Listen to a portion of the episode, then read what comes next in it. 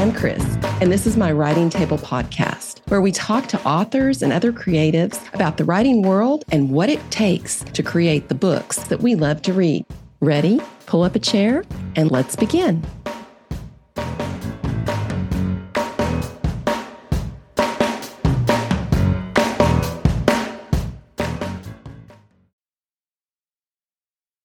Alisa Lynn Valdés is an award winning print and broadcast journalist and a former staff writer for both the Los Angeles Times and the Boston Globe. With more than 1 million books in print in 11 languages, she was included on Time's list of the 25 most influential Hispanics and was a Latina Woman of the Year, as well as an Entertainment Weekly breakout literary star. She's the author of many novels, including Playing with Boys and The Husband Habit. Alisa divides her time between New Mexico and LA.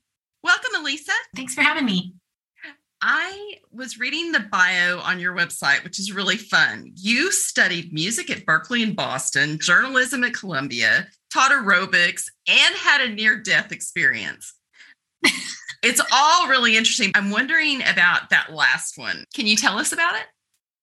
Yeah, it definitely changed my outlook on life and death. When I had that experience, I was clinically dead for a while and died a few times and was revived and then was in a coma and came out of it. I was not raised with religion, or really, I, my parents are both, at that time, were both super materialist, kind of not materialistic, but materialist um, academic. So I was raised atheist and didn't ever really give it a second thought. But when my body died, my consciousness continued to exist outside of the body. And I had all kinds of things happen that were really, really interesting. And there were intelligences that I was able to communicate. And it sounds a little nuts, but and I would, no. be the, I would be the first person who would think that was nuts if, if it hadn't actually happened to me.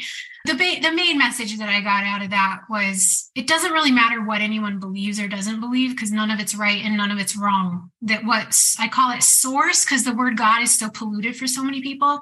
That what matters to source isn't your belief system, it's how you behave towards other living beings and yourself. That love is really why we're here, that we're here to learn how to be kind to each other, to learn to control our thoughts, to be really compassionate. And the, the things we think matter the moments that you think of as the best moments of your life you got a prize you're a bestseller whatever none of that matters. What source thinks is important and we are part of source it's not like separate from us really are those moments when you were able to step outside of yourself and love someone else as though they were you even though you don't agree with them or you don't like what they have to say or all of the stuff that we're not really doing very well right now as a society i think. And a lot of that is being done in the name of religion which is unfortunate. So that was the biggest takeaway. My, my big question on the other side was who's right and who's wrong? Because everyone's fighting about that over there. And, it, and the answer was nobody's right and nobody's wrong. And when i said what does that mean? And these consciousnesses i was communicating with instantly showed me a a scene unfolding. And my uh, my sense was they were able to create these three-dimensional parables for me to just witness. And that's how they answered me. So it was really fascinating that the importance of story was also there. And maybe that's because of me. I feel like everyone's afterlife or immediate afterlife experience is going to be tailored to what you need to see and experience for your own self. The scene was a little girl playing, throwing a tea party for teddy bears while her parents watched. And the, there was nothing in the pot and nothing in the cup. And she feeds the teddy bear and she's beaming and she's like, Mommy, Daddy, look, Teddy loves the tea. And they stopped the scene and asked me a question. And it was all kind of like just immediate understanding. I didn't hear anything. It was, it's a different kind of knowingness. But the question was, what does a good parent say? I'm a mom, so I realized a good parent does not say, you know what, that's not true. There's no tea in that cup. That's so stupid. That bear is not drinking anything. a good parent realizes that imaginary play is more than just something that's not true. It's practicing. So, what was the little girl practicing? She was practicing kindness, generosity, compassion, sharing joy, love. She's practicing being a loving being. And so that was how they told me that's what we care about. That that tea party and those teddy bears, that's religion. But we don't need you to be right. It was pretty cool. The general message of all of the faith traditions in the world, I think, are pretty similar as far as just be kind to people. And and I would say every living thing. That's yeah, what I understood yeah. too, is every living thing has a soul. You see my little Buddha on the floor. I think Buddha was very close to understanding a lot of what what I found to be the case. So, yeah, it's made me a lot happier with whatever's going on. I used to be very anxious. Things mm-hmm. had to go the right way, and, and happiness was always something in the future. I was always a future focused. And now like, I feel just happy to be here and present focused. And I realized like enlightenment is not a state of bliss. That's the wrong yeah. attitude. And I think, at least in the West, we kind of are like, oh, we shouldn't feel pain and sorrow if you're a good person. If you do these six things, then everything should be perfect. And then you'll go to a place forever that's fun and wonderful. It's not that. You have to be able to lose and hurt to be fully human. The example I use is as a parent, it hurts when your kid grows up and moves away, but that's for the good of the kid. It's not about you being comfortable and happy all the time. Sometimes it's about accepting and tolerating painful things that you can't change without elevating that to suffering.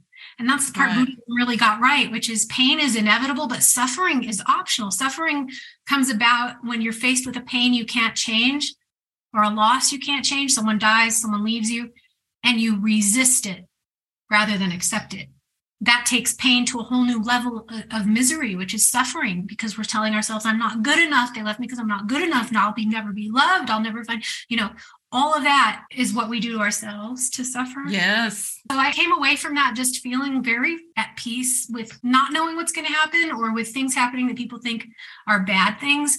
Over and over again in life, I've noticed that the things we think are bad, if you wait long enough, there's a punchline. Like it, it ends up being the good thing that happens. You just have to wait. See the other side of it. That's for sure. Yeah. Has the experience informed your writing? Definitely. I started being a novelist about 20 years ago, and I was writing what I thought I was supposed to write, which was I was living the life I thought I was supposed to live. Not that my writing was insincere, it wasn't. I was, you know, in my 30s and had been living as a young professional in Boston. And so I wrote Chica Lit or Chick I didn't know women's commercial fiction. Um, and it was it was snarky. It was kind of mean. A lot of that writing was was eh, kind of funny but mean. I haven't had a new book out for almost 10 years. I was doing some other things raising my son and also learning how to write screenplays but i also just mm-hmm. felt this discomfort about going back to that genre i'd been in because i'm like that's really not sincere anymore. And when you have success in a genre they kind of want you to keep doing the same thing over and over again.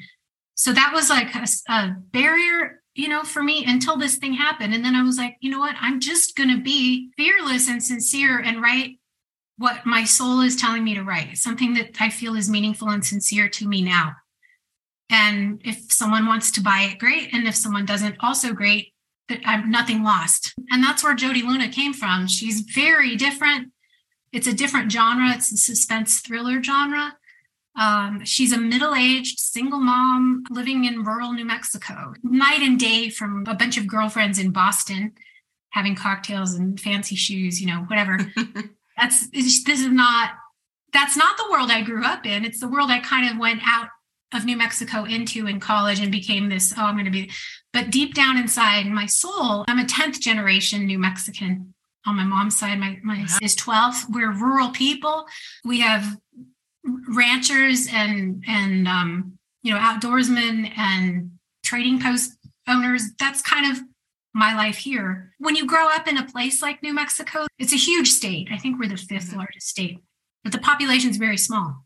It's only like a little more than 2 million people in the whole state and we have a real brain drain problem here so people leave who are ambitious and there's just this sense that nothing important happens here or if you're from here, you can't ever be really good at anything. This undeserved inferiority complex, I think, kind of like Canada. I realized I've been trying to find important things to say from communities other than my own for a long time because I didn't value where I was born and placed. And becoming a more spiritual person, I realized it was all intentional. There are so many important things here that I'd love to give voice to. That's kind of where I'm at now. Your story is great. Wait for you to put out a memoir. Oh, God. Well, see, I've wanted to write about the near death thing. It's been eight years since that happened. And when I first came back from that experience, I really wanted to write about it. And I was discouraged by the people around me in the industry.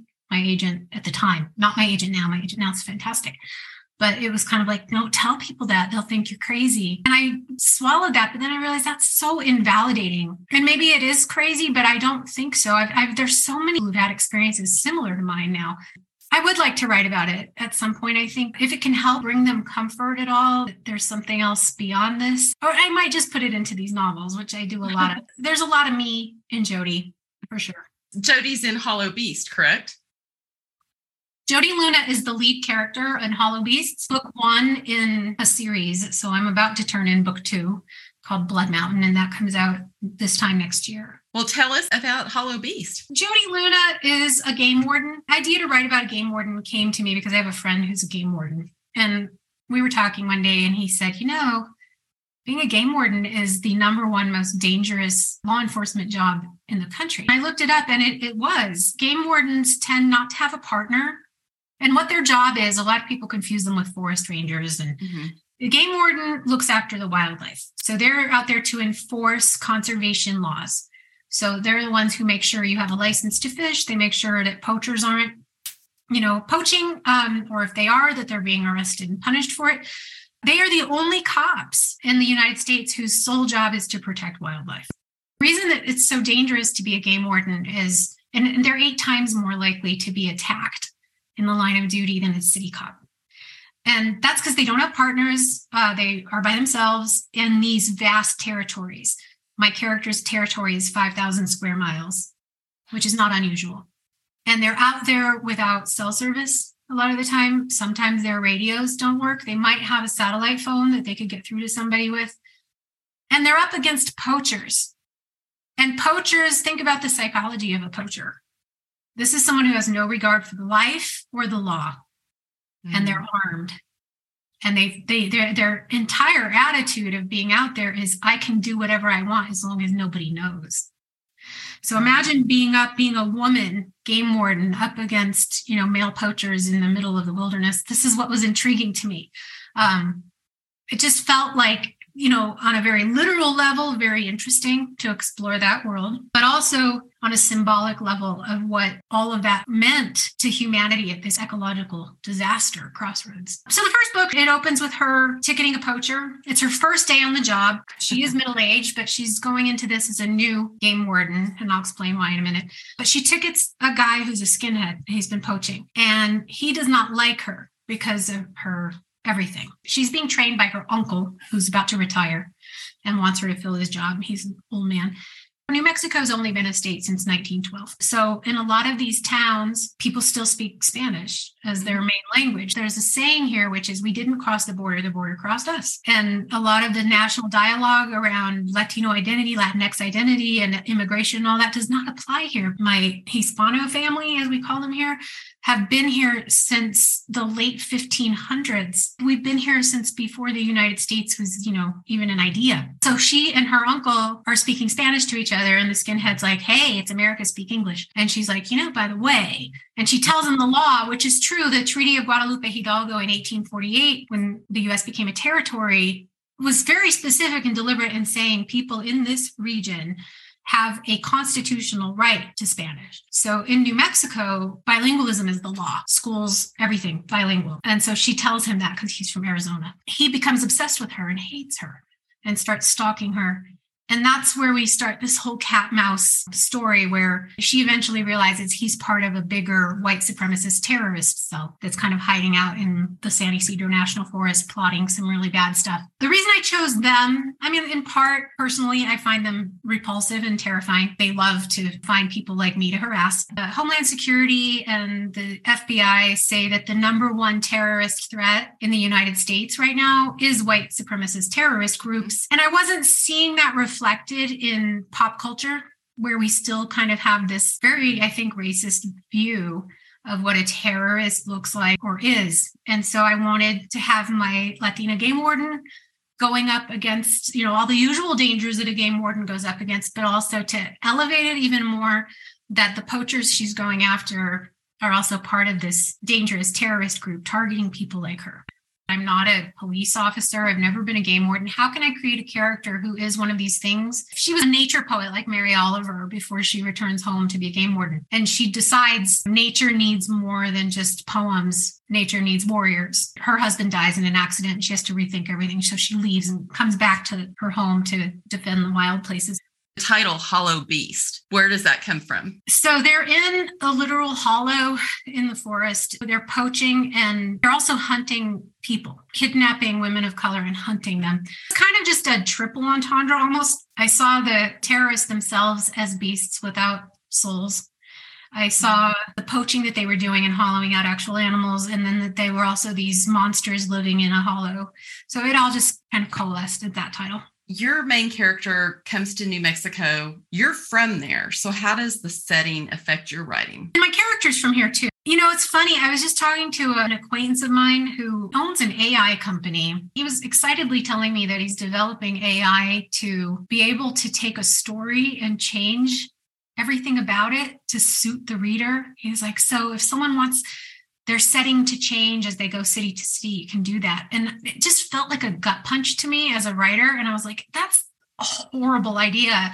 We pick setting not like as a an incidental background that could be anywhere. We're very deliberate about the places that we set things. It just made me sick thinking someone could be like, hey, let's set Hollow Beast in uh, Santa Monica. Because I, I live here, it's not going to work. Yeah, so the setting for me, boy, this place, New Mexico has so many lessons, I think, to teach the rest of the US. And I'm hoping that these books can be part of that. One of them is we don't have a single ethnic majority here. And everybody kind of really, much more so than anywhere else I've ever lived, lives very harmoniously and respectfully. I, I yeah. felt like growing up as a person with a Spanish surname in New Mexico was a luxury because so many people have Spanish surnames here. No one ever asks you what you are. It wasn't until I left at 17 or 18 that people were like, Oh, Valdés, what are you? that is a weird question. I am a person. They're like, No, no, no, no. What, what, where are you from? What's your nationality? And be like, American? I'm like, no, no, no. What are you really? And that's an experience I had all over the country, which was this kind of assumption of foreignness, otherness, not belonging. You must be something else because you're not this thing. That never happened in New Mexico. It's almost like growing up in Latin America, but in the mm-hmm. US borders.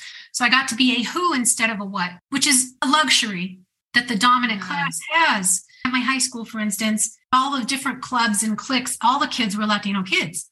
Your, your ethnicity is not your identity it's just sort of an incidental thing about you, but you get to be in the rodeo club, or you get to be a band kid, or you get to be in the science club, or you're a jock, you know, whatever it is, you could be those things. And so I moved back here 22 years ago when I was expecting my son. We were living in LA, and I did not want my son, whose dad is Mexican American, to grow up in a place where people asked him what he was. That's something I think New Mexico has to teach, which is nobody here is a what. And then I also think New Mexico, we were home to the first real American Revolution, which is the Pueblo Revolt of 1680. When the Spaniards came, they were ruthless. And these are mm-hmm. my ancestors. I, I mean, I know their names, and I know that a couple of the people in my family tree came here, and the, their job was to commit genocide against several Pueblos, and they did. And it's not something I'm proud of in the least. Pueblos are a term that the Spanish gave to Native American communities who were in the Tanoan language family or Keres, Keresan.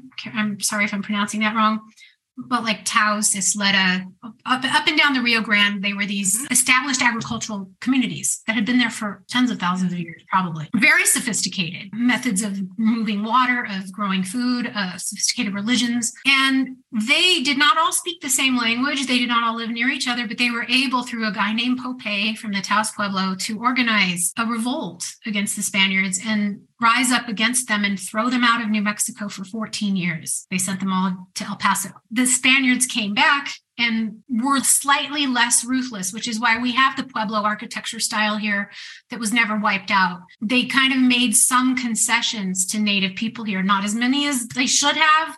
There's a vibrancy to the Pueblo and Native reality here that you don't find in places like Colorado or Arizona or Texas, where those communities or similar communities definitely existed, but they didn't have the uprising that allowed for the survival of certain aspects of the culture that have woven into everyday life here.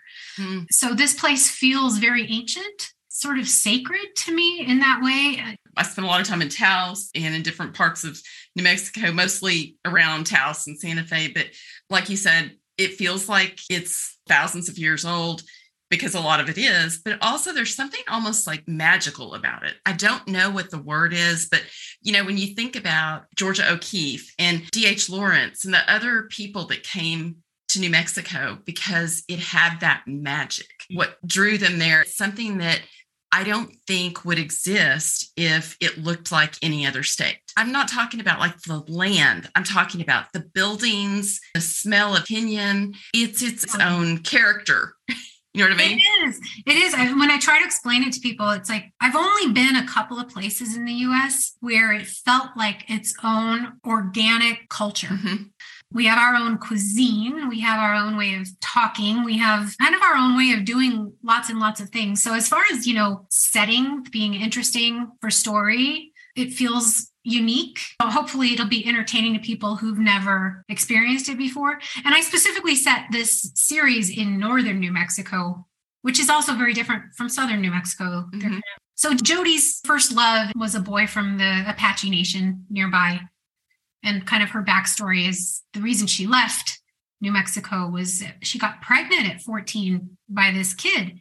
And her parents, who were very Catholic, old school Spanish conservative, and they sent her to like a brutal school for troubled girls. She mm. wanted to keep the baby, and the parents and the nuns wouldn't let her. And she was so destroyed by that that she left home early to go to college. She has this daughter who she eventually meets in the book series, who is half Apache and half Jodi, whatever Jodi is. And then her other daughter is this teen, she's a single mom now. Her teen daughter, her dad was this kind of waspy, wealthy guy from the East Coast who Jodi met at Harvard. So she's got, you know, these two daughters with these very different dads. Yeah. What's a good writing day look like for you? I love writing. I mean, I really like enjoy the act of it. I know not everyone does. I can't think of anything other than hiking and being outside that I like doing more. I write in the mornings. I'm a kind of a morning person, so I'm usually up by seven. I know some morning people are up earlier than that, but I'm up by seven, and then by eight, I'm writing and I will write until two every day. Do you outline? I do. I also rewrite a lot. So sometimes the outline changes as I'm going along. And I'll write till two, maybe three, and then I hike. And while I hike, because I'm a musician, I'm a trained musician more than I was trained in writing, I am an auditory learner. So I'll read my work, like in that last hour, I'll read into mm-hmm. a recorder what I've written that day. And then as I hike, I listen to it. And that's oh. where I kind of hear where the problems are or where things are needing to be fixed. And so I'll kind of keep verbal notes as I'm hiking. For some reason, the act of actually just hiking or walking, moving, being in nature gets my brain firing more than sitting in a room. I do a lot of my writing when I'm not actually typing, but it's like I'm just out zoning out on the hiking trails. Good exercise too. Yeah.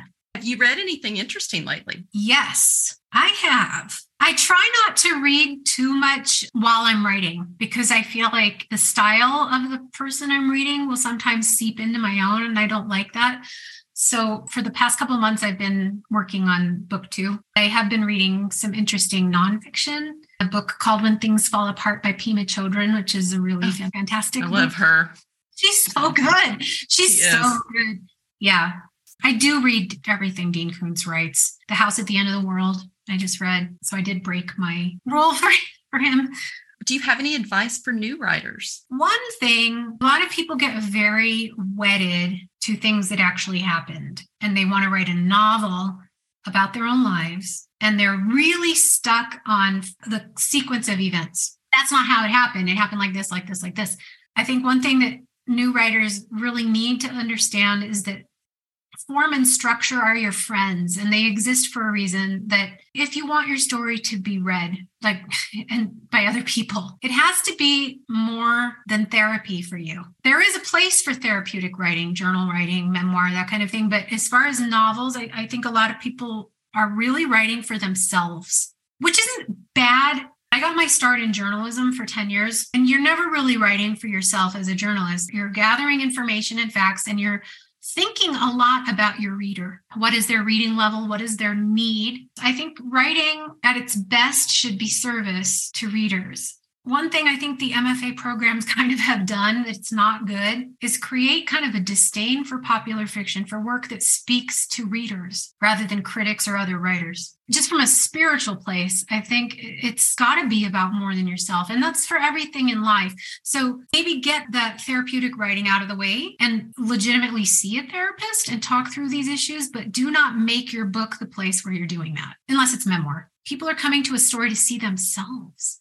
they're not coming to a story to see you. So the worst writing for me, I feel like the writer is in the in between me and the story saying, "Hey, look how well I'm writing. Look at the cool words I'm using. Look how awesome I am." I don't want to think about the writer. you know? Yeah, yeah. Like get out of the way of your own story and let source or the universe use you as a conduit to tell stories that need to be told for the collective. Thank you, Alisa. I appreciate you. Thanks for having me on. Thanks for all you do for writers. Learn more at Alisa Valdes Rodriguez.com. Oh. If you're enjoying the writing table, please consider leaving us a review. There are so many podcasts out there. Reviews help other listeners find us. Thanks so much for your support.